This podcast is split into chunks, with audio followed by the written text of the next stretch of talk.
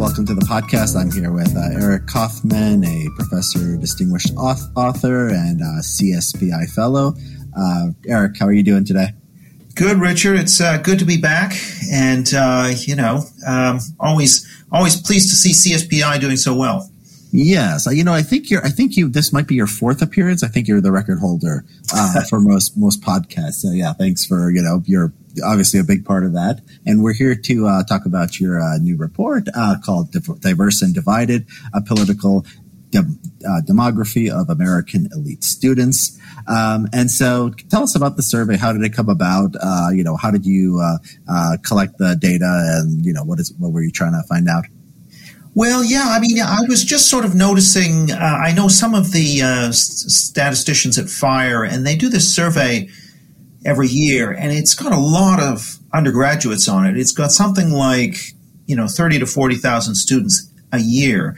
So after a couple of years, that was sort of almost sixty thousand.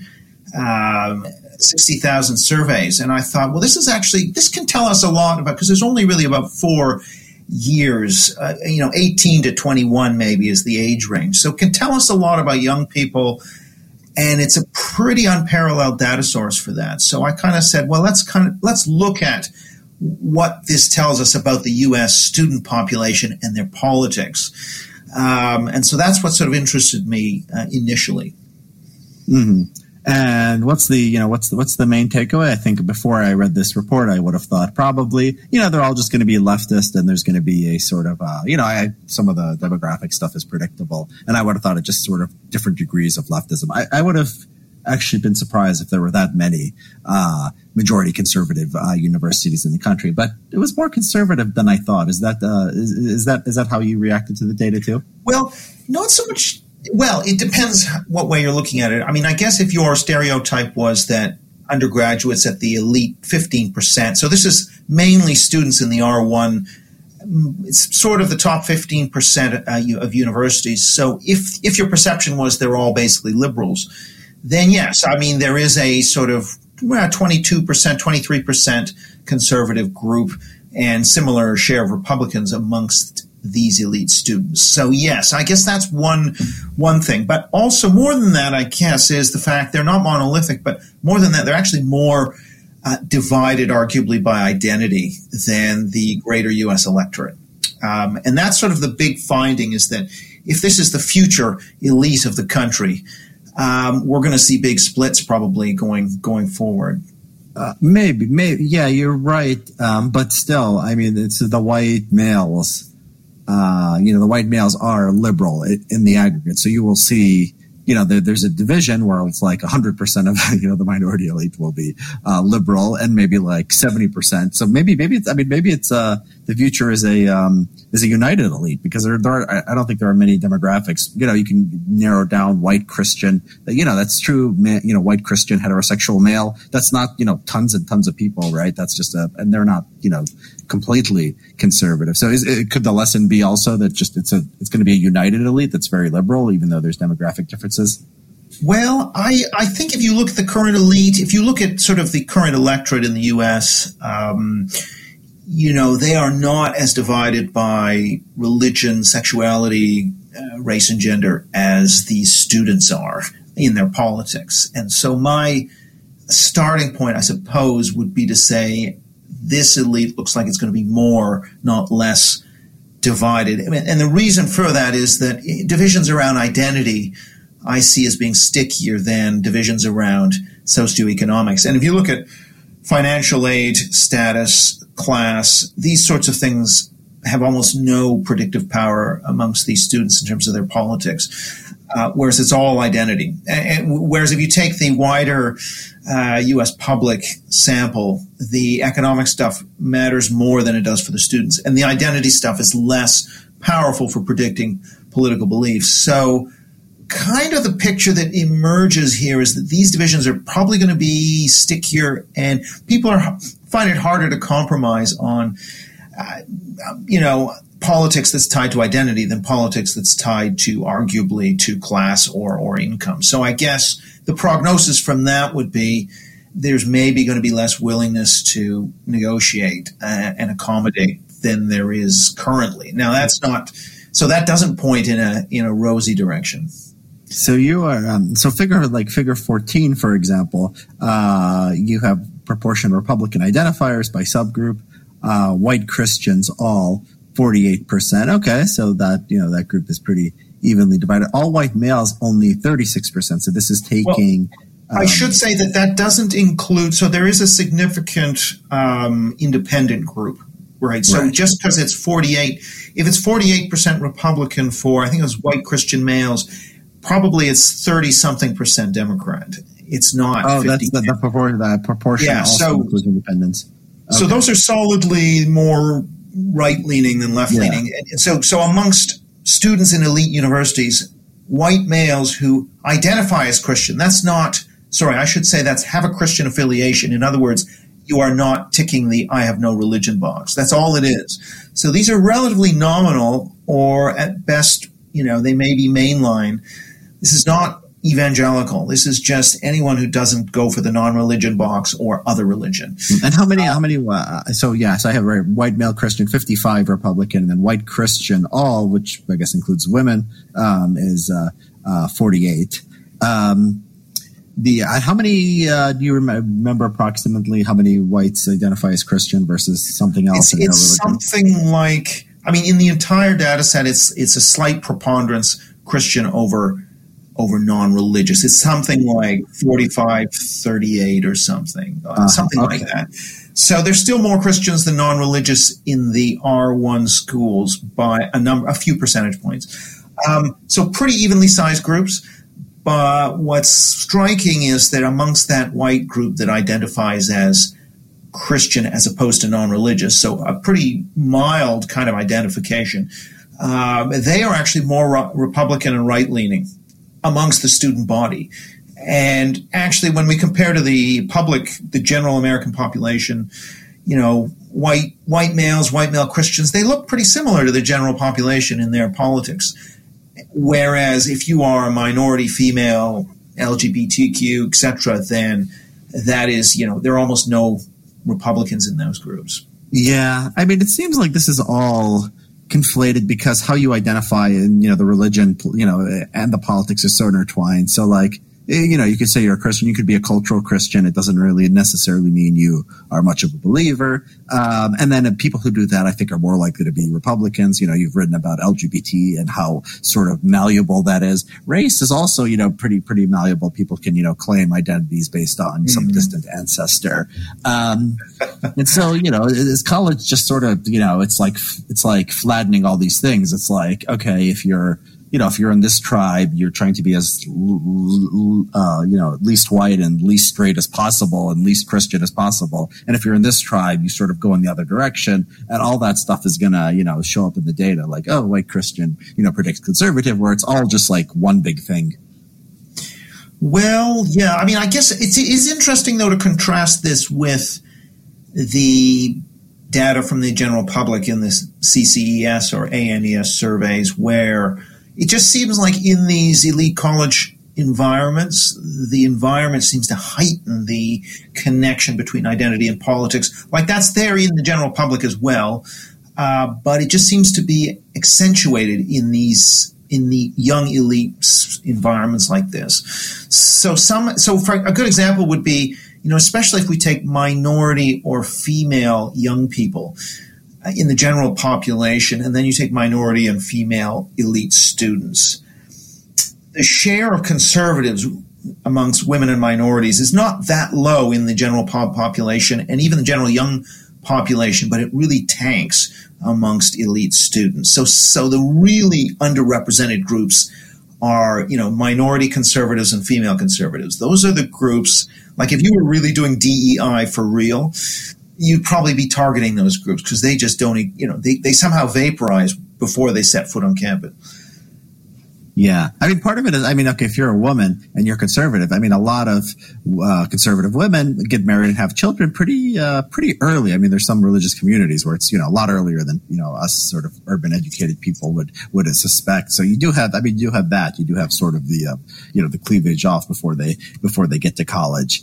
Um, yeah, and I wonder. I mean, is it that like you know college, you know, heightened or is it just like being you know, intelligent, educated, paying attention to what's going on. They're just, you know, they're just getting the signals from, the, there's just elite signals that basically all minorities and all women have to be, you know, left wing and, uh, you know, uh, conversely, white men tend to be more right wing, right? It seems like it's just, uh, like I wouldn't be surprised if this was like, if you just looked at like higher, yeah, well, I know, I know this is true that, um, you know, the, the higher, more education, more educated, more, uh, income you have, um, the more, um, uh, the more you tend to sort of have ideologically consistent views. You tend to be like down the line, right? Yeah, that's down the kind of liberal. And it's not about being in college. I mean, this is even people who are you know older and haven't been to college in a while. Uh, so it seems like yeah, it seems like there's just these sort of yeah these these divisions. They become now, let me ask you this: How much do you think these divisions are sort of um, socially constructed? They're just like uh, they're just like uh, you know, it's it's like a uh, it's like a self fulfilling prophecy where you tell people blacks are like this and women are like this and you know Hispanics are like are like that, or how much of it is just sort of like natural? Like men and women, you might say they see the world differently. They have different experiences. Could be true for uh, races. Uh, do you have a sense of like you know just thoughts about like how much is uh, each of these things going on? Well, I think the social construction side, you're right that, that we, we know from political science there's a long literature that, you know, better educated are more likely to sort, you know, issues into ideologies, into parties. Uh, and, but I think this seems to have a really big effect on minorities in particular because we know, for, particularly for African Americans, that there's very low sorting and low polarization in general. So, may, but maybe on the college campus, that equation comes you know it, the equation is being made by other people. So I, I, kind of would think a certain social construction effect is going on that's really hitting minorities particularly african americans who come to university. And then for women maybe too perhaps you know that their sort of political socialization is just more intense. The expectations are more intense on campus. Um, in terms of the evolutionary side i think if that were true we would see it i guess also in the uh, non-university population uh, or, or in the in, in, the groups that are going to lower ranked colleges, but we don't see it as much. It, it really seems like it's more intense in the elite college environment.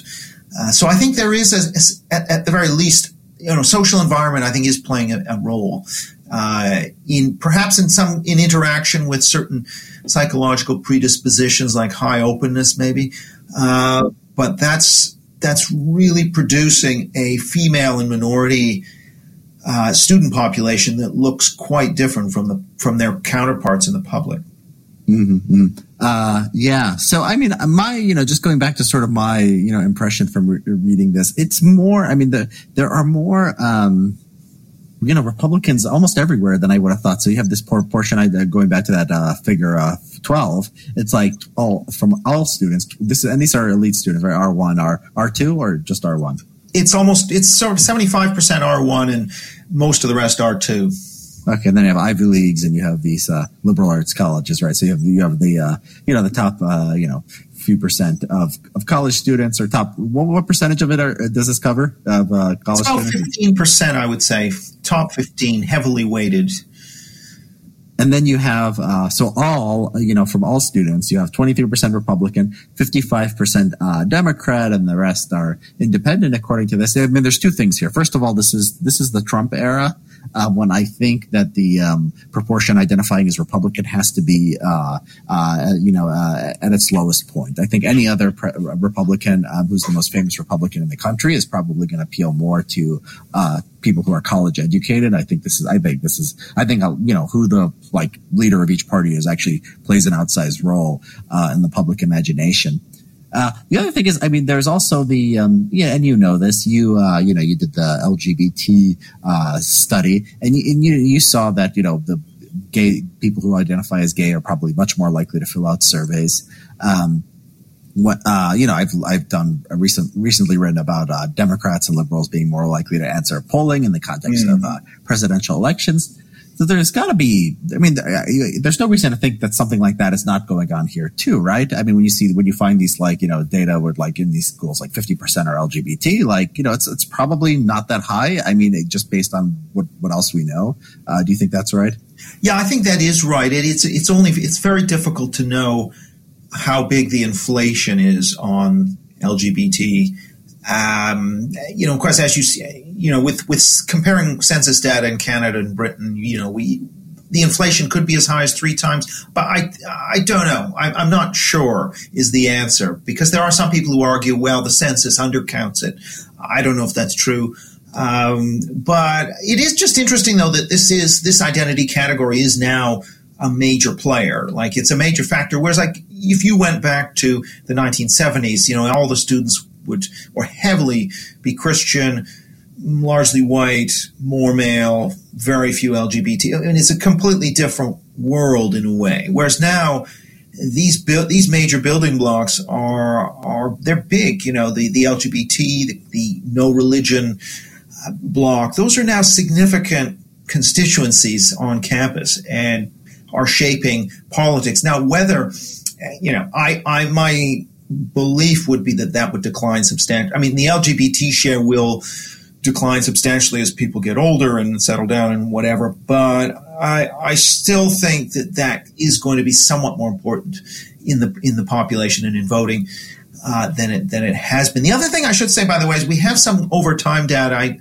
I gleaned from the uh, uh, Higher Education Research Institute, which has sort of got its freshman survey of like I think 100,000 running since 1970. You can see this gender gap emerging. Um, yes, the, the, students have been trending liberal since sort of the early mid 2000s, but it's really on the back of, of women who, who are now sort of 14 points more liberal than they were in the early 2000s. I, am not sure this is really due to individual presidents, right? I mean, you know, there have been multiple presidents since there's been a, you know, the Obama era, there was the Bush era, there's the Trump era. And, and I should also say, like in Britain, you know, the young people are also really liberal um, with a whole succession of leaders. So I'm less convinced that it's Trump. I, I actually think this is something a lot deeper than Trump. Oh, I, I do. I do too. I would just be. I would just be surprised if Trump is not uh, suppressing the Republican numbers by five or ten percent. I mean, I would be surprised if he he couldn't have at least an effect of that magnitude. Do you, do you disagree with that? I, I, I don't I don't think that's right. I think whoever they get next, I wouldn't expect these numbers to shift a whole ton. I, I don't. Yeah, I don't think it's Trump. yeah. Well, so in the 2012 election, I mean, so Romney won college-educated whites, and Trump lost them by a lot. So we saw just you know in eight in in four years. I mean, the um, uh, having a different nominee could just you know switch you know a large portion of uh, uh, educated voters. So why why couldn't that also happen if you know if it's Romney again or somebody like Romney next time? Yeah, it could. I mean, Romney won college educated whites. I think Trump was very close. I, I think it might have been 50 I don't know if he lost them. It's, yeah, well, it was yeah, pretty well, close. Um, I think but, it depends on the polls you look at. The polls yeah, running up to the elections, but uh, you know, whatever. There's probably some there's some delta there. There's some significant delta between Romney. Yeah, I think Trump. there's some there's some scope there. I mean, I guess the question is whether the younger elite students are more politically perhaps set in their ways, perhaps uh, you know, if this is about a kind of political prejudice, you know, the, the fire surveys also show that only 12% of non Republican students would date a Trump supporter, right? So I, I think you've kind of got a pretty strong, there's pretty strong political bias or pretty political prejudice there, and that might that might actually withstand a change of leader, um, especially if it's someone like a DeSantis. I'm not sure it would change much.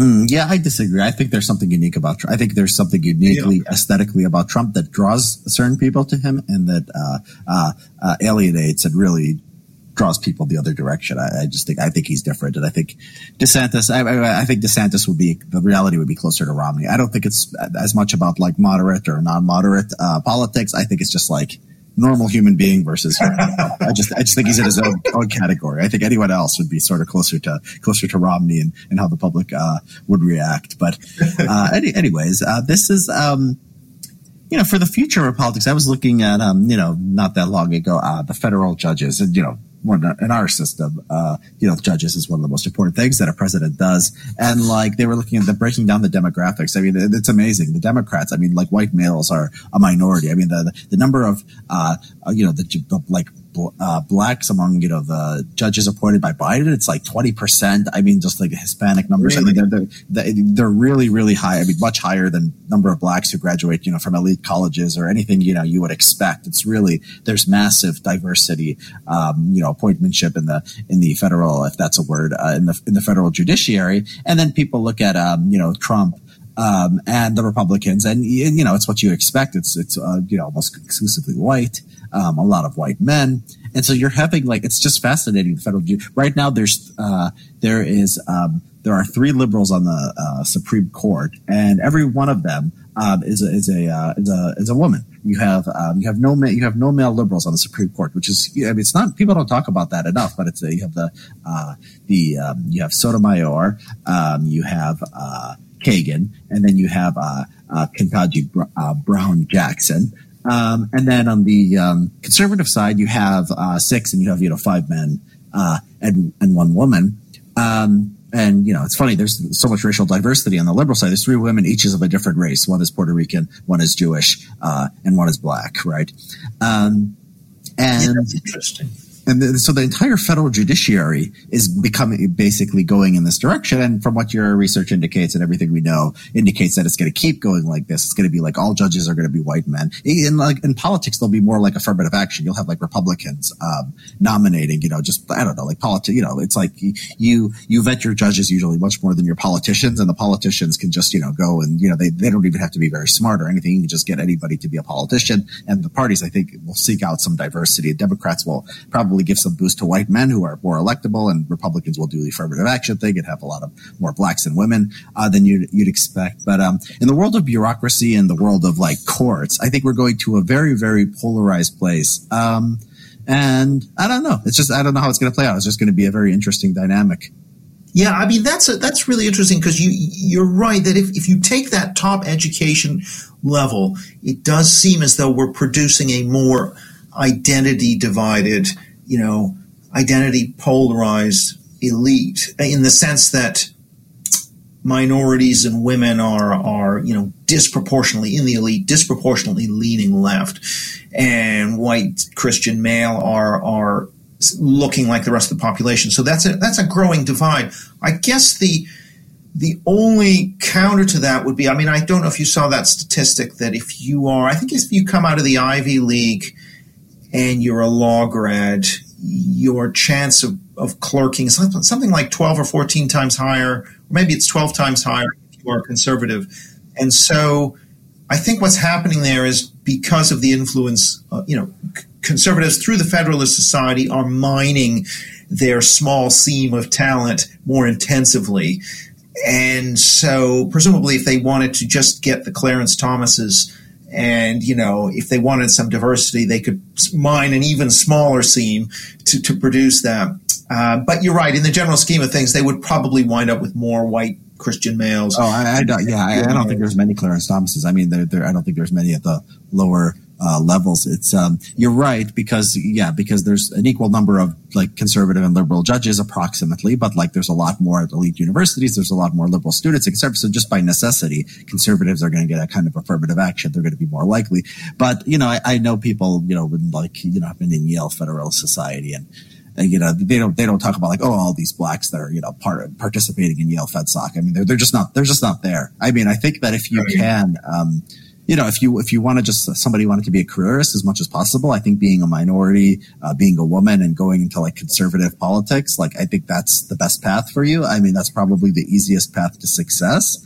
Um, but it doesn't seem like a lot of people are are inclined to take that path, especially at elite universities. The socialization and the pressures. I mean, look at what Clarence Thomas how he talks about like you know the pressures that he faced. I mean, it's just it's just too great for most people. Yeah, I mean, I wonder whether they might recruit at lower ranked universities or regional or maybe even historically black colleges or some other source, right? I mean, it's that would probably be the strategy if you wanted. Probably, yeah. If you wanted to have HBCUs, conservative. Yeah, yeah. but but I I mean um, here of course we, we've got the Conservative Party who's who's doing badly now, but they they've got a lot of minorities uh, at the front, you know, in the in the top positions, which they've kind of done, I think, by recruiting heavily from you know, from minority conservative students. So, so I think if you're if you want to do it, there are ways to do it.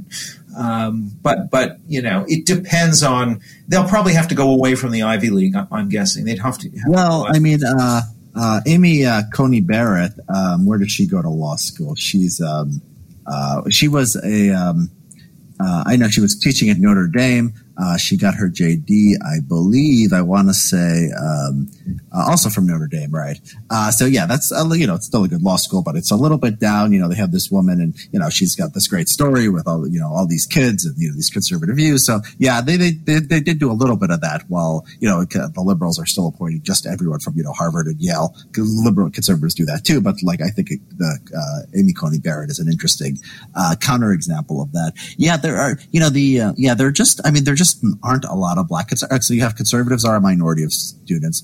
Blacks are, you know, 90 something percent, you know, more polarized than the general publication and Democrats. You know, Clarence Thomas is like a unicorn. Just statistically, you're not, who goes to an elite school. You're just not going to find many. If you find one person like that a generation, they'll put, him on the Supreme Court. They would be happy to put another Clarence Thomas on the, uh, on the Supreme Court. They're just, they're just not out there. So yeah, if you're a young, you know, black law student, there's a path, available, there's a path available for you. The other thing with the UK, I mean, it's interesting because I, I think the, the UK, the, the education polarization does not strike me as so extreme, and the racial polarization does not strike me uh, as extreme, right? So is, is, is that right? In which case, well, it probably would be easier to. It's not as extreme, yeah. I think that's right, and um, you know, so one of the, the the things you notice is that in the black conservatives tend to be of an African background, um, African immigrant background, or, or let's say second generation, whereas the Caribbean uh, blacks tend to be in the Labor Party and on the left. So mm, that's kind of a split. Yeah.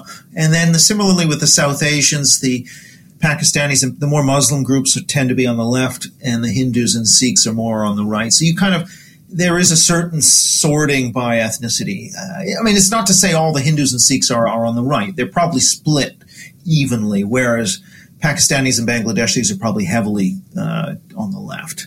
Yeah, I mean, yeah. so in our country, we do not have, I mean, a lot of immigrant blacks involved in well because you're you're you know you don't have any uh, native blacks so i mean they're going to be immigrants um, yeah there was this one woman uh, called uh, mia love um, who was like i think a mormon convert she was her background was from haiti um, she was a, I think she lost her reelection, but she did serve as a, a congresswoman as a, as a Republican. Um, right. and then, uh, yeah, I mean, Colin Powell, uh, Colin Powell had a Caribbean background and then so did, um, Eric Holder. Um, on the other right. side. I don't think they were born there, but their their families uh, came from there. And so, yeah, in America, we don't even we don't even think of them as like you know immigrants. We just we just see blacks assimilating. We just see them as you know black people, and we see them as assimilating into the larger uh, population. The the uh, you know the Caribbean. I mean, the Caribbean. I guess they have the history of colonization. I don't know if that if that's part of it, or but and you know the Africans, you know, yeah. something else. But I mean, I would be interested to see more Africans. And we have Obama, obviously, whose dad was from right. East Africa and then um, you know like Ilhan Omar. So there's not a lot of conservatives that I could think of that come from uh, African backgrounds, but it would be interesting if, if such people start yeah, because, a lot of their politics. Because one of the sort of the most populist anti woke kind of tough tough on the border candidates here was someone called Kemi Badenoch, who was a, a Nigerian uh, immigrant background, who ran for and actually topped the you know it was the top choice of the members although the members of parliament got to winnow it down to the final two, so they didn't include her. But it's just, yeah, I think there is, uh, I don't know. I mean, in a way, even even a really really small percentage of a really large number is still quite a few people. So, I mean, if you had an efficient selecting mechanisms, they're probably the you know I'm just thinking of it's like the black conservatives on Twitter, the you know the the or, or let's say the dissidents like Coleman Hughes and, and uh, McWhorter and um, Wilfred Reilly and people like that. There, so there must be those people as well uh, coming out of law school, but you have to be able to identify them.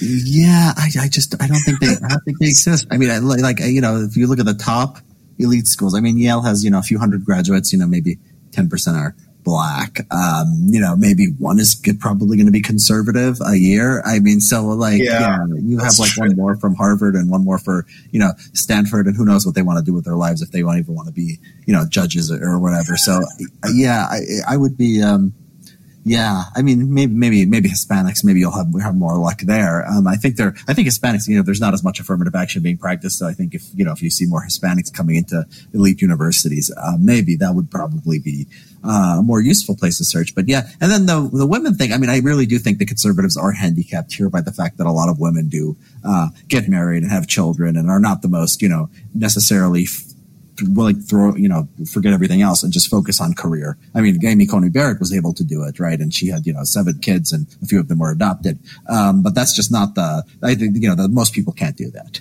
Um, no. so, yeah. And so, you know, what, what can you do there? Superhuman, I think, I think but, uh. yeah, right. So I think you have to, uh, I don't know. Like, what do you think? What do you think? Like, I think the liberal like the liberal this doesn't pose difficulties for liberals. They look at data like this they can say oh we'll just say you know diversity is good and we're the party of diversity and we're the compassionate people who uh, take into account the feelings and interests of you know all groups. Um, what's the conservative answer? I mean do you just recruit affirmative action and try to downplay or do you embrace it? You know do you embrace it to um, a certain extent? Have you thought about this? Well i don't i think hmm I mean, there's some degree to which you can do affirmative action, and but I think there's also a danger in in essentially playing you know playing them at their own game because you're affirming that view of the world that that essentially more diversity is always is always to the good. Whereas I think probably the sensible thing is to do do some diversity. You know, no doubt there will be a disproportionate number of women or, or non-whites compared to the to the pipeline. But on the other hand, uh, you don't want to, you know, you also want to have your most talent, you know, whoever the most talented person is in the job as well. So you kind of have to balance those two. Um, yeah, I don't know what the Democrat, what the liberal side is, what their thoughts are on something like judges. You know, are they going to go for just maximal diversity to the point where there are no white men at all uh, in in their uh, nominees? I don't know. I mean, that would seem to be a, a strategy that I don't think will play that well uh, the optics of that may not play that well, even for minorities, I, I, particularly Latinos, for example. I'm not sure they're going to, but uh, I don't know.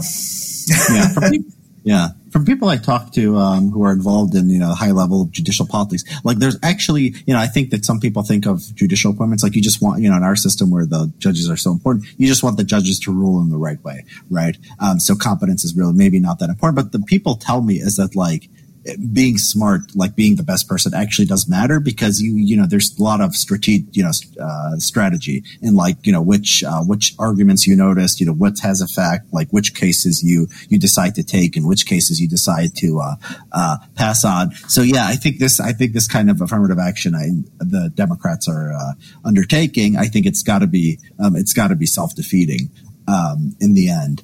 Um, the, uh, yeah, but I guess my, you know, my question was how do, like okay so yeah so conservatives do a little bit maybe of preferences but then they you know but then they really don't and they just all end up being a bunch of white men. I mean the question is like do they can they avoid like what what are they what's the response though when like you know is is there like a sort of a, a party line on like the response to when liberals say oh this is wrong. There's something bad about you. You're just uh you're just uh trying to bring more privilege to those who are already privileged. I mean is there is there a political way to sort of uh, answer this?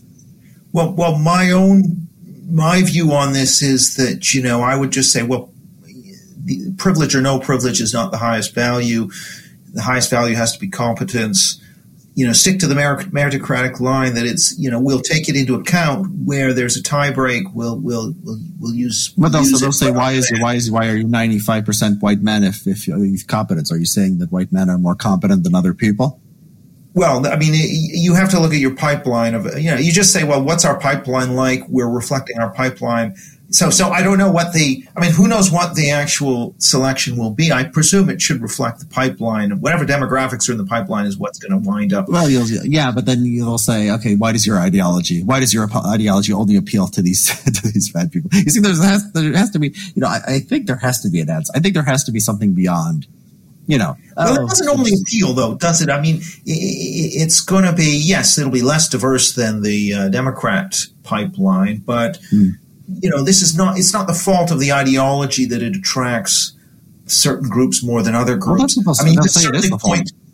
Well, you can certainly point to the wider voting public like if you, if that's the concern, you can just say, well, this may be a, uh, an artifact of the elite pipeline. But if we look at the wider population, very clearly there are a lot of particularly Hispanic and Asian people voting for the Republicans. It's not really a problem at the at the mass level, but maybe the particularities of the uh, elite game mean that there's a certain stereotyping that goes on and that, that tends to push minorities into the left column. Maybe what you can say is that culture is, is socially constructing minorities into the into the liberal column. So maybe that is that's where you're saying, well, that sh- this shouldn't be happening. We should actually be trying to move away from political typing of minorities and, and just take people more on the, uh, as individuals, I suppose. Yeah. Okay. Yeah, it's an interesting uh, question. Doesn't have a yeah obvious answer. I you know I would just I would embrace the I would embrace being the male party. I would embrace it, and I would say our women you know, the women are, we have women on our side, but they often want to get married and have children. That is a legitimate uh, lifestyle choice. Um, and you are discriminating and denigrating them by saying that they have to be equally represented as men and saying that their lives are uh, less valuable or they're contributing less to society. I, I, would, you know, I would take a little bit maybe more of a aggressive role on this. Yeah, interesting. Yeah, yeah. I mean, I do think this idea of uh, discrimination, right, that, that essentially gender or racial discrimination is, is, is something we're against. I mean, I think that's a, a useful way to proceed, right? Because if you are if you are essentially selecting for uh, you know race and, and, gender, then that is a form of discrimination. So yeah, I think that's probably a strong card to play. Um, you know, I don't know leaning into you know we are a male party i'm not sure that's a great idea. I mean the other thing is of course Male and women who like men and who like heteronormative relations. Yeah maybe yeah. I mean i think though the the evidence so one of the you know there's different bits of evidence. I mean one is there's a huge divide politically between particularly stay-at-home uh, moms you know who trend much more heavily republican. Um, but also the fact i think that you know, whether you are Republican or Democrat is, is heavily determined also by psychology. And, and so there's, even amongst career women, you're going to have, you know, probably a certain proportion that are, are leaning right, you know, even amongst the most unlikely demographics. Um, yeah, I don't know. I'm not sure. You, I'm not sure I'd go with typing by, by gender, but I'd say, uh, definitely put, you know, saying that we don't do discrimination on the basis of race and sex. I think that's probably the best the best answer. Yeah, right. And then you know, I've heard in politics, I mean, electoral politics, I I think is fine. But although it, it can, you know, because it's like it's like you know, politicians aren't necessarily, you know, they're, they're supposed to just they're, they are supposed to represent the people, right? they are like yeah, you know, yeah, that's... people. They don't, but but you know, you, it's I think it's gotten disastrous. I think with Georgia, I don't know if you've been paying attention to the race in Georgia, but this guy Herschel oh, Walker, this Herschel Walker, yeah, yeah, yeah, who Trump loves and who's had you know multiple abortions and multiple children out of wedlock and men- multiple mental issues. Yeah, he's uh, yeah, it's, yeah, it's it seems like a car crash. He still might win. I mean, it's not it's not hopeless. really. Oh my goodness! Wow. Yeah, he, he still might win, but yeah, you, you could see the, the you know when you're selecting from a small pool and you're desperate for black Republicans. I think this often happens. You just you just you know you, you just don't have uh, anybody of, of quality you could point to. Um, so the the most right leaning student bodies, you have this other uh, figure. It's uh, number twenty eight. Um, how many uh, do you? It looks like there is one, two, three, four, five, six, seven, eight, nine, ten schools where more Republicans than Democrats. Is that every school with uh, uh more? Uh, That's pretty much it. It's it's it's pretty much around a dozen um, out of 160 or so. So so yeah, I mean, this is the other part of the report. Of course, is there's it's also a rankings system uh, of viewpoint diversity, and what I mean by that is. Um, an even number of liberals and conservatives, Republicans and Democrats get, gets you the top score. And University of Arkansas, I think, got top spot as the most viewpoint diverse, compiled out of the 2020 2021 data. So, and, and what you kind of see is that, you know, it's really those red state, deep red flagship universities where you have the most even mix a lot of them will have a significant number of liberals. I mean, a Brigham Young University, people think these are all conservative. Not at all. I mean, even a BYU, I think, has got 30 something percent uh, liberal and 48, something like 48% conservative. But in many of those uh, red state schools, it's pretty even. And of course, the point there is and and this is something that I don't address as much in this report, but I have looked at the data. Is that essentially the fear of speaking your mind and, and the degree to which you self censor is very tied to the mix and the ideological mix. So the more viewpoint diversity, the freer the conversation. And so, actually, one of the points I make also in my UnHerd uh, piece is that you know where people fled the fled the interior for the coastal cities to find that intellectual freedom. It, it's almost a century later. Uh, it looks like that's almost turning around where people are almost going to have to flee the sort of liberal arts colleges and Ivy Leagues East Coast schools or, or, West Coast schools for the heartland in order to find that uh, freer intellectual climate. Um, and so that, that was one of the ironies. yeah, I mean, Hillsdale is like something you know. Have all these uh, interior schools, but then Hillsdale is something completely different. It's an outlier. Uh, it's seventy six percent conservative, eleven liberal. The second place is Utah State at forty nine conservative and thirty liberal. So everything is just like two to one is like the most. You know, it's not even two to one. It's like you know fifty percent more conservatives than liberals is the most you could expect. And then Hillsdale, you have you know uh, six or seven times more uh, conservatives than liberals, and it's very interesting. I mean, they they had a strategy of they do not take federal funding, so they don't have to comply with um, civil rights law. So they they are very um, they are a very you know explicitly conservative uh, place, and I don't think it's even. Um, you know, I, I don't think it's even, it's not like Liberty University. It's not tied to like evangel. Maybe it is a Christian school. I am not sure, but I, I don't think it's even, um, uh, if religion, I don't know if religion is central uh, to its identity. Let me look this up. But the, the, the student body is heavily Christian. Um, uh, yeah, of course. I'm not sure it is a. It's not some kind of a requirement. Uh, and so, yeah, it seems that, but it's definitely an outlier. There's no question about it. In its makeup is is completely, you know, off the scale compared to every other college. Now, however, having said that, of course, the liberal arts colleges are less politically diverse than Hillsdale. Hillsdale, I think, has about 11% liberal, if I can remember it correctly. And whereas the liberal arts colleges, it's sort of in the range 0 to 5% conservative for, for a lot of the ones like Smith and Wellesley and ones that are down at the ends there. So it's the sort of very left leaning uh, schools are less politically diverse even than Hillsdale. But, but, but amongst the right leaning ones, Hillsdale's really off the charts. Yeah. Um, and then yeah, and then the other right leaning ones are you know Utah State, Brigham Young, right Mormon school, uh, Wyoming. Uh, you have these uh, te- Texas uh, like technical schools, A and M, and Texas Tech. People think of Texas as sort of a uh, bluing state, but it's interesting that the young people still more conservative than liberals in uh, colleges. Not not Austin, um, you know, UT Austin, I'm sure.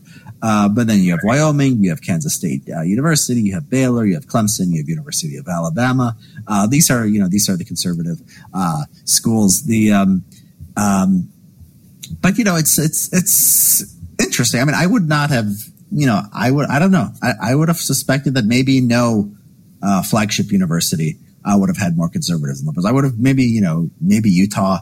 I would have guessed, um, but not these other ones. So maybe, I mean, maybe the um, you know, it's sort of like the people expect the, you know, these like states to become more, everything to be more liberal over time and these states especially to become more democratic over time. You know, maybe, maybe that's not going to happen, right? Maybe Texas, you know, if the educated public in Texas is still, you know, going to be majority conservative, that means Texas might be safe for the Republican column for a while. Uh, do you think that sounds right? Yeah, I think that does sound right. I mean, I think one thing that's occurring is, and, and, because what we what I did was I looked at segregation uh, you know, how much are conservatives or white Christians or, or these groups um, disproportionately concentrated in certain uh, schools and not in other schools? And, and what you see is the uh, the sort of white conservative, in general, conservatives are more concentrated than liberals. Um, it would suggest that, and, and particularly white conservatives and white Christians, the pattern seems to be that if you had a really bright you know, white Christian kid from, let's say, Wyoming or from from Texas or, or wherever, um, they might may be less likely to head for the Ivy League or head for uh, an East Coast or liberal arts college than a liberal. And so I think one of the things that's going on is that there is a certain degree to which these students are staying in state if they're living if they're from a, a red state. Um, and so, yeah, I think you might get that, uh, you know, maintenance of these sorts of voting patterns, including amongst elites, because of this phenomenon. Um, and, and, and that's partly why I argue that in, in a way, whites, whites, Christians, white conservatives are becoming, you could argue they're maybe becoming a somewhat more self-conscious group as they decline, as their numbers are, are much smaller than they used to be then that becomes a basis for a kind of identity politics, oddly. so. Well, yeah, I mean, some of these places, I, you know, I don't know if, you know, they're, uh, you know, uh, are there a lot of like, you know, people who could go to the coast who, who don't? I mean, like University of Arkansas, for example, I don't think, you know, the average standardized test is, you know, very high. So it, part of it might be, you know, the liberal schools might just be getting everybody except Hillsdale and, and Mormons, like cause people who are self-consciously conservative or self-consciously Mormon. I, you know, University of Wyoming, you know, I, I, it's probably just, you know, these are probably just people who, um, you know, there might be some who are who could go to like you know better schools, but it seems like a lot of cases maybe maybe not. Um, so maybe that's maybe that's. Yeah, but all you need is a small. I mean, a small difference, let's say, between the ones who could could go to a better school, let's say out of state or choose not to for whatever reason. But if it's even a slight difference between a, a liberal kid from Wyoming and a conservative kid, then that's going to matter at the aggregate level. Yeah. Yeah. Yeah. It's not always, yeah, it's not like the most natural thing for someone to want to move around to, you know, wherever they can, you know, the best university they could get into. I think a lot of people are connected to home. Um, I don't know. I mean, I, I, don't know how many. Like, I don't know how many people. You know, these states like Wyoming and so forth. I mean, they were founded by people who left home and went and settled, you know, somewhere in like you know So I don't know if they're necessarily the kind of people who would necessarily be, uh, you know, uh, attached to to where they live. But you know, some of them, some of them must be. There's this, uh, uh, there, you know, there's this. Um, yeah, I mean, what do you think about? Um, I don't know. Like, what do you think? I'm going to write something about this, and this might be out by the time uh, by the time we uh, release this podcast. Um, you know, do you have an idea of like sort of the roots of you know the culture wars, this sort of urban rural divide? Is it just? I think you know you put a lot of stock in ideas. Um, just you know, there's this you know expressive you know uh, ideology that you know elites have, and there's you know it, it, bounces up against I think human nature to a certain extent. These people who just you know are socially conservative or ethnocentric to a certain degree. Uh, is, is that is that how you is that how you see it, or do you think there's something there's something deeper um, going on here that can sort of explain culture wars across uh, the sort of a similar culture war across developed countries? Yeah, I think I think the core is the sort of Jonathan Haidt mechanism. You know, certain types of people like seeing messy dots on a screen, and other people want to see them in a neat triangle. you, know, you know, his paper from from 2018 with all those other psychologists. But I think, I mean, that that's obviously very correlated with that that sort of disposition for kind of order and stability versus change and difference is, I think, at the core of, of politics. And I think that those sort of psychological dispositions then they lead people to select for those environments which tend to be the more conservative environments. So you're getting uh, you know you start with a kind of uh, evolved psychological difference that that that selects people into different environments which accentuates those differences. That's the that's the sort of pattern i think we're we're kind of in.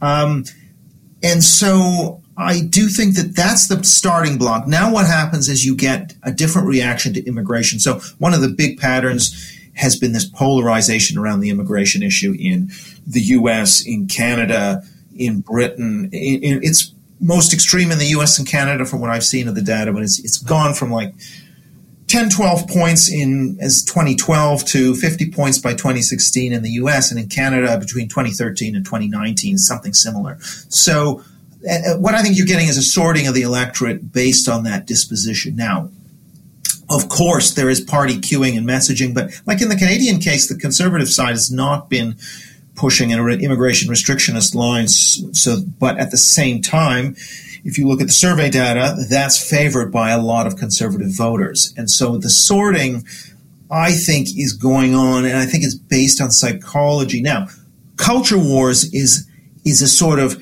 liberal or left liberal reaction to that populist conservatism that wants less change, less difference, more order, and then the left side is moralizing that as you're closed-minded, you're deplorable, racist, etc. Um, and then the sort of conservative side is then reacting against being called deplorable, or in the British case, we had various politicians who called, you know, working class British people racists in a way, or implied that they were. So you have this kind of dynamic going back and forth. It's a second order moral conflict that's built on this first order psychological divide. So I see that as the dynamic that we're in right now. Yeah, I mean, I, I, I, don't know. The Haidt stuff used to be more convincing to me. Um, you know, do you think people who want stability and, and predictability and order that they you would vote for Donald Trump? Is is that the way to is that the way to get stability and order? It seems to me that you know there's there's you know it seems to me I hear liberals now and they're you know trust the experts. You know they they seem to be most you know the most small c conservative trust institutions. You know whoever has a degree, whoever's expertise, who you know every government program. You know every you know they, these seem to be some of the most you know like conservative people I've ever seen. They don't tr- distrust anything. I mean they they really believe in our institutions. So I don't know. I don't know if that like that's psychological. That's the sort of psychological cleavage there. Well, I guess you you might be willing to vote for a disruptor if you think they will bring back, you know, make America great again. You, you, what what you're voting for is somebody who's going to bring back stability on a kind of identity level, let's say. So even though they are going against the system, if you if you kind of think the system is what is standing in the way of you having a more cohesive uh, society that looks more like the past, then you will go with a disruptor. When we've seen this time and time again with populists in various contexts, in, by the way, including like, you know, sectarian politics in Northern Ireland, you know, people voting for Ian Paisley, you know, that kind of thing. Paisley was a disruptor, but on the other hand, hey, he's the one who's going to guarantee that that we're not going to be in a united Ireland. You know, so so it is. I, I think it makes sense. Similarly with Brexit, like if you think about, hey, they're going to protect our identity, but to do that they have to disrupt the existing elite. And then on the other hand, on the other side, they want to stick with the existing elite because they will protect uh, diversity and change and, and that dispensation. Mm. Yeah, I mean, it strikes me that the, that that theory is sort of it, it's uh, it's unfalsifiable, right? You could say, oh, they want order, and then but then the other people they want a disruptor. Oh, they just want a different, you know, they they they just they really secretly want order. So I don't know if like the order thing, you know, ex, you know, explains it. I, you know, the stability. I, I, think there's something there related to race and gender, but I, I think it's like it's too abstract. Um, to say or Like, so if you look at like economic policy, right? I mean, yeah, the populists, I mean, they maybe they're more left wing than traditional Republicans have been on economic policy, but you know, still, I mean, the, the fact that populists do not prioritize economic stability, right? They, they don't say, oh, you know, we're, we, we, we care, you know, they're, they're not being drawn to Trump for, you know, his trade policy or whatever. They don't care. They care about immigration. They care about, you know, PC. Um, and so like that's the entire thing of economics. Like it's, you know, stability doesn't seem to explain anything about the right versus left. And then like, you know, foreign policy, I don't know that you can explain like stability is like anything to do with that. So it's just like, it seems to me it's, it's more narrow. It's just like these, you know, it's race and it's gender and it's sexuality. And it's not like, it's not like stability order because like we have a certain order now, right? And so like, you know, there's people who are defending it and people who want to, you know, radically upend it. And you could say they're going back to a different order, but you know, then that's just like everything is just order, right? In, in that case, it's not well, it's like from the other. Yeah, I, I, I don't know. I think it depends. You're right. I mean, I mean, the thing about gender and race and these demographics is they, they give you really weak models of, of you know of voting. I mean that that'll give you at the most maybe ten percent of the variation. No, I mean, I mean, I, mean, I, mean, um, I mean, uh, attitudes toward these things. I don't mean just. You know, okay, just, well, attitudes towards race and gender. Uh, yeah, yeah, yeah. yeah exactly. I suppose to the extent that that sort of is really about some kind of continuity with the past, returning to a past dispensation. So the, the question, you just have to look at the huge, you know, powerful correlations between a question like things in America were better in the past or American culture was better in the past. I mean, that, that is just so much more powerful. many times more powerful than anything demographic in predicting a Trump vote uh, or predicting a, a, Brexit vote, by the way. So that, you know, I'm quite convinced by the, the strength of these correlations that that's what's going, that's what's at the core of this is things in America were better in the past. You know, the end of story. Um, then there are other questions like, okay, support for death penalty, support for strict child rearing, the kind of, you know, authoritarianism literature. I mean, that's, that's a reasonably good predictor. It's better than the demographics. It's not as good as the things American culture was better in the past. I mean, that is far, far more more uh, important. So I just think there's this desire for, um, yeah, more of a continuity with the past and less, you know, seeing difference as disorderly, seeing change as loss. You know, those core motivations. I think, and then you'll you'll vote for whoever will get you that dispensation again. Yeah, and yeah, I mean, I, don't think, I, yeah, I don't think that's completely wrong. I think there's something there about the, um, I was looking at some Brexit, data, and they were like, "Oh, you know, had the internet has been, you know, bad for society." I'm like, "Oh, if somebody could think the internet was bad for society," and it was like Brexit voters, like overwhelmingly, I guess the internet has been bad for society. And I was surprised that, like, you know, somebody could actually think that. I mean, it has problems, but you know, I mean, you know, still, I mean, the, the benefits seem overwhelming to me. Um, well, the other thing I would say is like you can see on certain questions, like the, on the pandemic stuff, that that is less important. It doesn't sort the electorate uh, as well. So, for example, a lot of Brexit supporters supported uh, back, you know, all of the uh, lockdown restrictions. Uh, they weren't necessarily anti-lockdown in a big way. Now, it was a little different in the U.S. and Canada, of course, but uh, still, I don't think that's as powerful. It's it's not as powerful as the um, as the sort of uh, things things were better in the past uh, if we're trying to yeah. Well, but lockdown. I mean, the thing is, it just I, I was like, yeah, I, was, I, also saw the in the, like the uh, far right in Germany was also marching against the lockdown. So it, does seem I, I, did see actually some data showing it, it showed cross across nationally, and it showed you know European country after European country, the right was generally uh, against more more restrictions. So it, there does seem to be a pattern there, um, and that's actually quite you know inter- interesting too because like you know with the, the, what would the stability and order you know what, what would that what would that predict right i think it would predict I think it would predict something like closer to China. I mean, I think that's a regime which just seems all about stability and order, and you know, they just are scared to death of COVID, and and and you know, just like you know, let whatever happen, let it rip through the population, you know, let it, you know, kill as many people as possible. We need our, we need our freedom and we need to be able to live our lives. Um, that seems to be like the anti-stability or how, so, how, you know, how does, how does the theory explain that? It's, it's, it's, it's sort of, uh, it's, it's an anomaly, isn't it? It is an anomaly and it doesn't, it's not explained by, um, by this theory at all. But that, but that's one of the reasons I think that, you know, no populist party in Europe really has led with this issue. I mean, the, va- the, the whole lockdown vaccine thing has not been really front and center for any serious populist party in Europe. I mean, they've all led on the migration sort of issue, and so that's kind of an example of what I mean is that this isn't. Nigel Farage tried to do a bit on on anti-lockdown stuff in Britain. It went nowhere.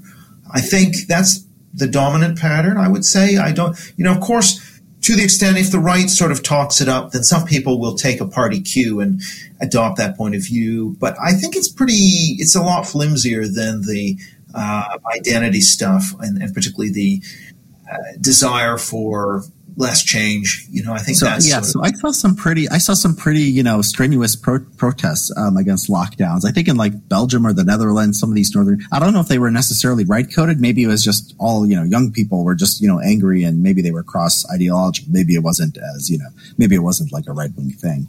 Um, yeah, yeah. In America, well, like Canada, for that's that, like in Canada, the trucker thing and the, uh, you know, there's a significant youth and young person element to support for conservatism now in Canada on the back of these lockdown uh, being anti-lockdown. I think that's more of a libertarian. I think in a way that Canadian libertarian populist movement is a bit of an outlier and is not really similar to what we've seen on populist right parties elsewhere.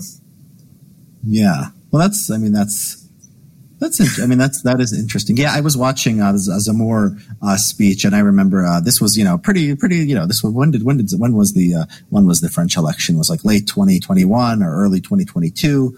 Um, I think it was late late twenty twenty one. I know because yeah, I'm trying, to remember. The, I, I, think it was 2022, but uh, yeah, it was no, definitely it 20. was 2022 because I remember Philippe uh, Lemoine was telling me that uh, uh that uh, the, the Russian invasion of Ukraine really screwed with Zemmour's chances. So it must have been it must have been in 2022. Um, uh, the um, but I but in 2022 or 2021, I see a Zemmour rally and they're all wearing masks outside. Maybe this was like during Christmas and like the idea that an American far right. I mean, right, even a right rally, people would be wearing masks outside. I mean, like you know, just unthinkable. So it really was a. It does seem like it was a completely uh, different issue. Um, in Europe. Okay, I, I, want I want people to be anti-lockdown. right, right. So you know, yeah, I hope I wish it would motivate somebody, but yeah, maybe it's more optimistic if it's more. Uh, uh, well, I guess it's not optimistic if Europeans, you know, all were willing to go along with it. I, I think that that's uh, that's a negative. But oh well, you know, I go I go where the where the evidence uh, where the evidence leads. Um, George Mason. Where's George Mason on this? So you have, I mean, it's really cool. I mean, you have at the end, you have this, um, you have an interactive um, table um, that we link to on the uh, on the uh, on the website where the report is. Um, and so you just, I mean, it's just very cool to sort of look through this. Um, Idaho, you know, University of Idaho, you know, more liberal than conservatives. Uh, George Mason, I, you know, is, is interesting, right? So I saw the George Mason one. It's 27 conservative, 28 uh, moderated 45 liberal. And you know George Mason. I mean, George Mason is the home of sort of intellectual libertarianism. Um, very interesting that it's uh, the student body is, is left leaning. Maybe it's just Northern Virginia. Yeah, that's, although 27, 27 is actually reasonably high as a conservative share for a kind of DC based school. Obviously, it's a very racially diverse, you know, university, which you know, it's, so it's kind of I, I would almost you know compared to the Ivy Leagues, which are sort of ten to fifteen percent conservative, it's still substantially more conservative. So it would have more viewpoint diversity there. Uh, but yeah, there's that tool which which we link to in the report, which allows you to sort of look at these schools by share of conservatives and Republicans and Democrats and so on. Um, but I think one of the broader points, which I think will come out in a subsequent report, is just how important the viewpoint diversity is. Right? We we talk a lot about uh, having Chicago principles and the right free speech, academic freedom policies, and the, the importance of administrations, but arguably they can only do so much. I mean, if your peers on social media and in class, and that's who you socialize with, and that they can make or break your experience at university, they have a lot of power over you. And so even if the like at the University of Chicago, even if they're doing a really good job in terms of formal protections for academic freedom, you could still have a quite repressive atmosphere. And one of the things that I think is going to come out, well, I know will come out in, in that report is, is just how important having a very high viewpoint diversity score is for having uh, high openness in terms of discussions and, and freedom, intellectual freedom. And, and in fact, you need to have that if you're really going to be free to have discussions. Well, this is this is the entire justification for diversity, for, you know, DEI, affirmative action. It's like you get different viewpoints, and then but like you can just you know select people on different viewpoints. You could just directly select in that rather than use race as a proxy, um, especially if the people of the race are going to be the same, poli- you know, the uh, minority race are going to be of the same politics as the majority of the student body. That really doesn't um, add anything yeah, so it seems to me there's like a missed opportunity here for conservatives to say, okay, you believe in diversity, like you should. I mean, it's easily manipulable, right? Anyone can just, if you just ask people, you know, are you conservative or, or liberal? They can, you know, check a box and say they're conservative if you gave affirmative action to conservatives. Um, but you know, there's the, you could look at like extracurriculars and stuff like that. Did you remember that um, the one data where conservative uh, extracurriculars actually hurt you. I think this was like Princeton. Somebody got a held of the data. This was a while ago. This might have been you know ten or fifteen years ago now. But they had yeah. like um, people who had uh, uh, thing, you know things that were sort of coded as conservative, like Future Farmers of America or so or something like that. You know something like that. They were um, they were hurt in college admissions. You know controlling for you know uh, SAT scores and uh, GPA and and all that. Um, so yeah, it seems to be it seems to be yeah. like they're just on the DEI, their, their own affirmative action people, you know, on their own terms. There's a case for uh, you know affirmative action for conservatives. Well, well, this is this is really interesting because in the context of the Harvard, uh, you know, affirmative action case, right? That if the if the rationale for for affirmative action is diversity, this is actually a case where diversity really can be demonstrated to have a positive effect, and, and you can measure it and prove it in the data. Uh, but the, pro- the only problem is it's political diversity and it's not demographic diversity. Uh, but this kind of shows that, that, actually what these universities have been doing is focusing solely on race and gender uh, or, or, or, race essentially as diversity.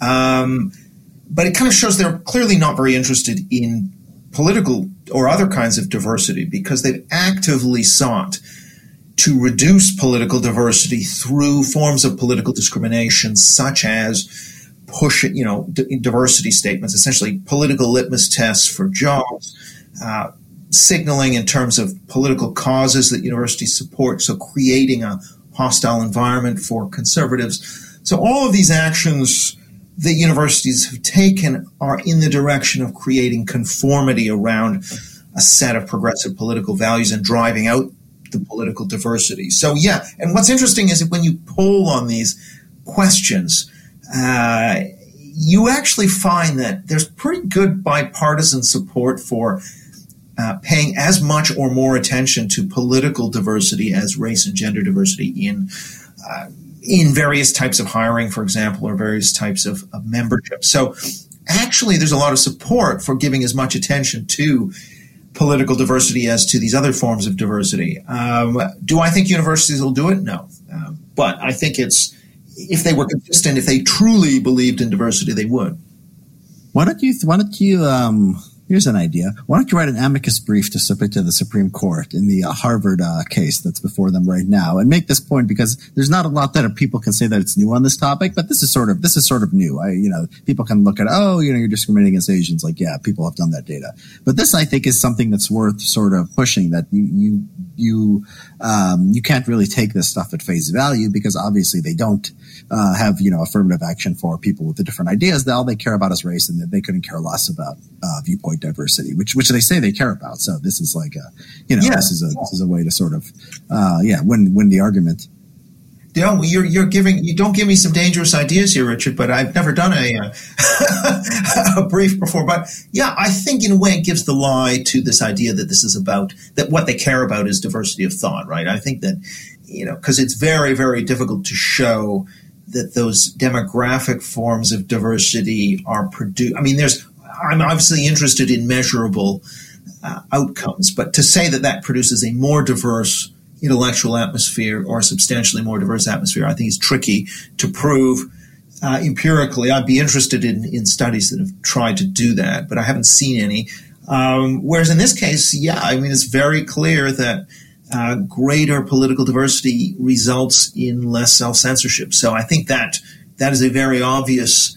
But but I think but as you say, of course, it does sort of show that um, the interest in diversity, full stop, is just not there in terms of these these universities. Yeah. So when you um, yeah, so when you wrote this um, uh, report, I think it's it's supposed to be somewhat of a guide for right uh, for you know maybe parents or people deciding which college to go to is is that right it's it's trying to help yeah. them sort of uh, understand the environment that they'll be stepping into I think that's right. I think it is just a way of sort of seeing, okay, well, this is what the student body looks like in this university versus that. Um, you know, it's prop any parents who, who may not realize what those liberal arts colleges student bodies are really like is it's it's worth them consulting before they send their kid to Wellesley if they're a, a, a, some kind of a conservative. But um, yeah, I think that that's you know it's it's not going to make a huge difference because a lot of people go in in state, but but just just a tool that, that people can look at, um, just maybe to inform a, a decision they were probably going to make anyway. Yeah, I mean, me personally, I mean, I think I would rather if I was wanted to have intellectually stimulating conversation. I mean, I would I think I would choose a very liberal school that had a higher SAT score than a lower school of, you know, I think a lot of these people at these state schools that call themselves conservatives, that means, you know, tailgating and getting drunk and going to the football game and cheering. I don't know if that means that you're going to get the, uh, the best intellectual experience of, of your life. While, you know, if you're, if you have an intelligent kid who's interested in ideas, it still might be better to go into the liberal space if your other option is, you know, somewhere that's less intellectual overall. Yeah, I guess it depends what you're after. I mean, if you want to have open conversations, if you don't want to have, if you think the political discrimination and bias is going to suffocate you in the sense will prevent you from reaching your full potential, then you shouldn't go to those schools. If you think that, okay, I can, you know, maybe I will by having arguments with people spread my wings and sharpen my my wits then yeah. I mean one of the, the, interesting things in the Ivy League is if you look at the conservative students there like if you take conservative students in the uh, conservative colleges let's say in the mountain or, or southern states you know very high shares say they have the same political views as their parents uh, Whereas the conservatives in the Ivy League, a much higher share of them seem to say they've got a different view than their parents. So maybe there's more of the, your kind of independent thinking conservative type that's in the Ivy. I mean, amongst that small 10 to 15% conservative in the Ivies, you know, you probably do have some very interesting people there. Um, so, yeah. Yeah. Uh, yeah. I think that's, yeah, I think that's, that's, I think that's right. I mean, you know, it depends on what you want to do, do with your life. I mean, you know, if even if you want to go into politics, I mean, you're going to be better off. Grad, you know, if you uh, even a conservative politics, you're probably better off signaling that you went to a, a good school. Um, yeah, you know, it's um, it, you know, and then like you know, like oh, you know, my opinion, I like I don't know, like I don't enjoy you know, people who aren't, you know, that, that's smart. I, you know, I don't want to have conversations about politics anyway. I mean, it's, it's, it's often like, you know, like it's, it's like, you know, their, their, you know, background and their intelligence and their, you know, the, the amount that they pay attention to things and the, and their reading just might not be up there. And, you know, it's like, oh, they're, they're diverse in their ideology, but none of them know anything. You know, I don't know if that's, you know, the best environment to, to talk to people.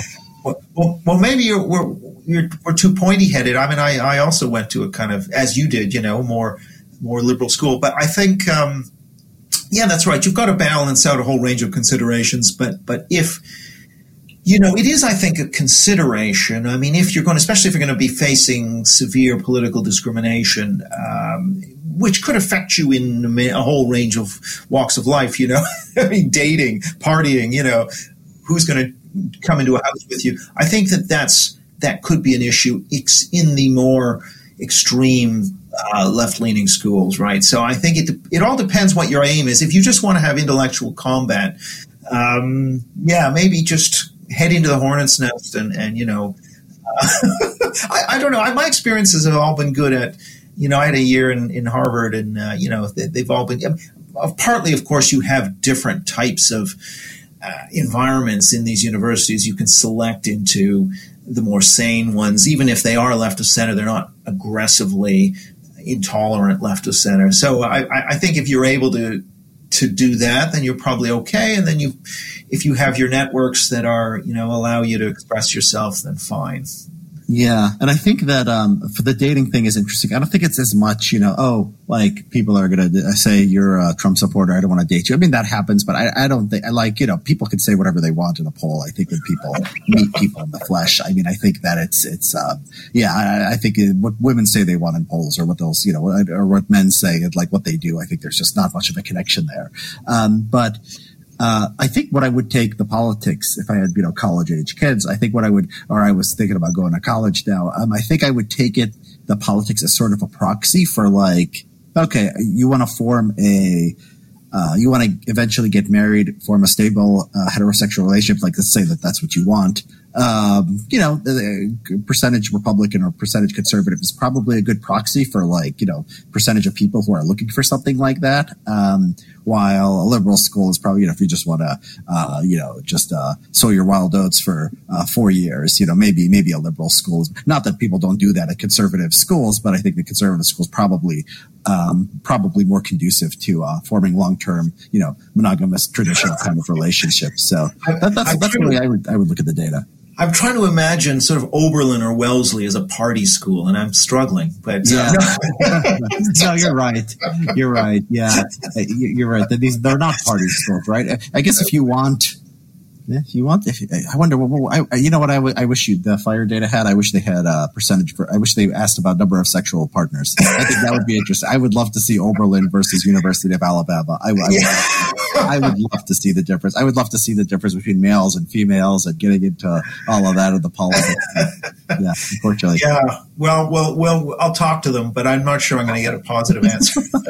That's for a future. Report. Okay. Well, there's an opening. There's there's research they won't do, so maybe maybe that you know opens up something for us. Yeah. Uh, okay, cool. So um, yeah, so this is all interesting. We'll post the links. Um, is there any? Um, what are you working on now, Eric? What's what's next for you?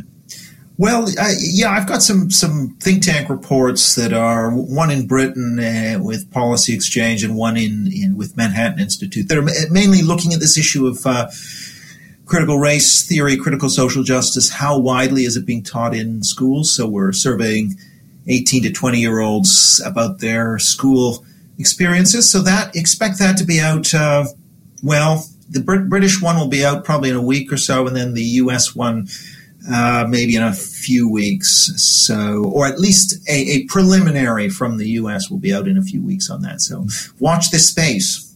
Hmm.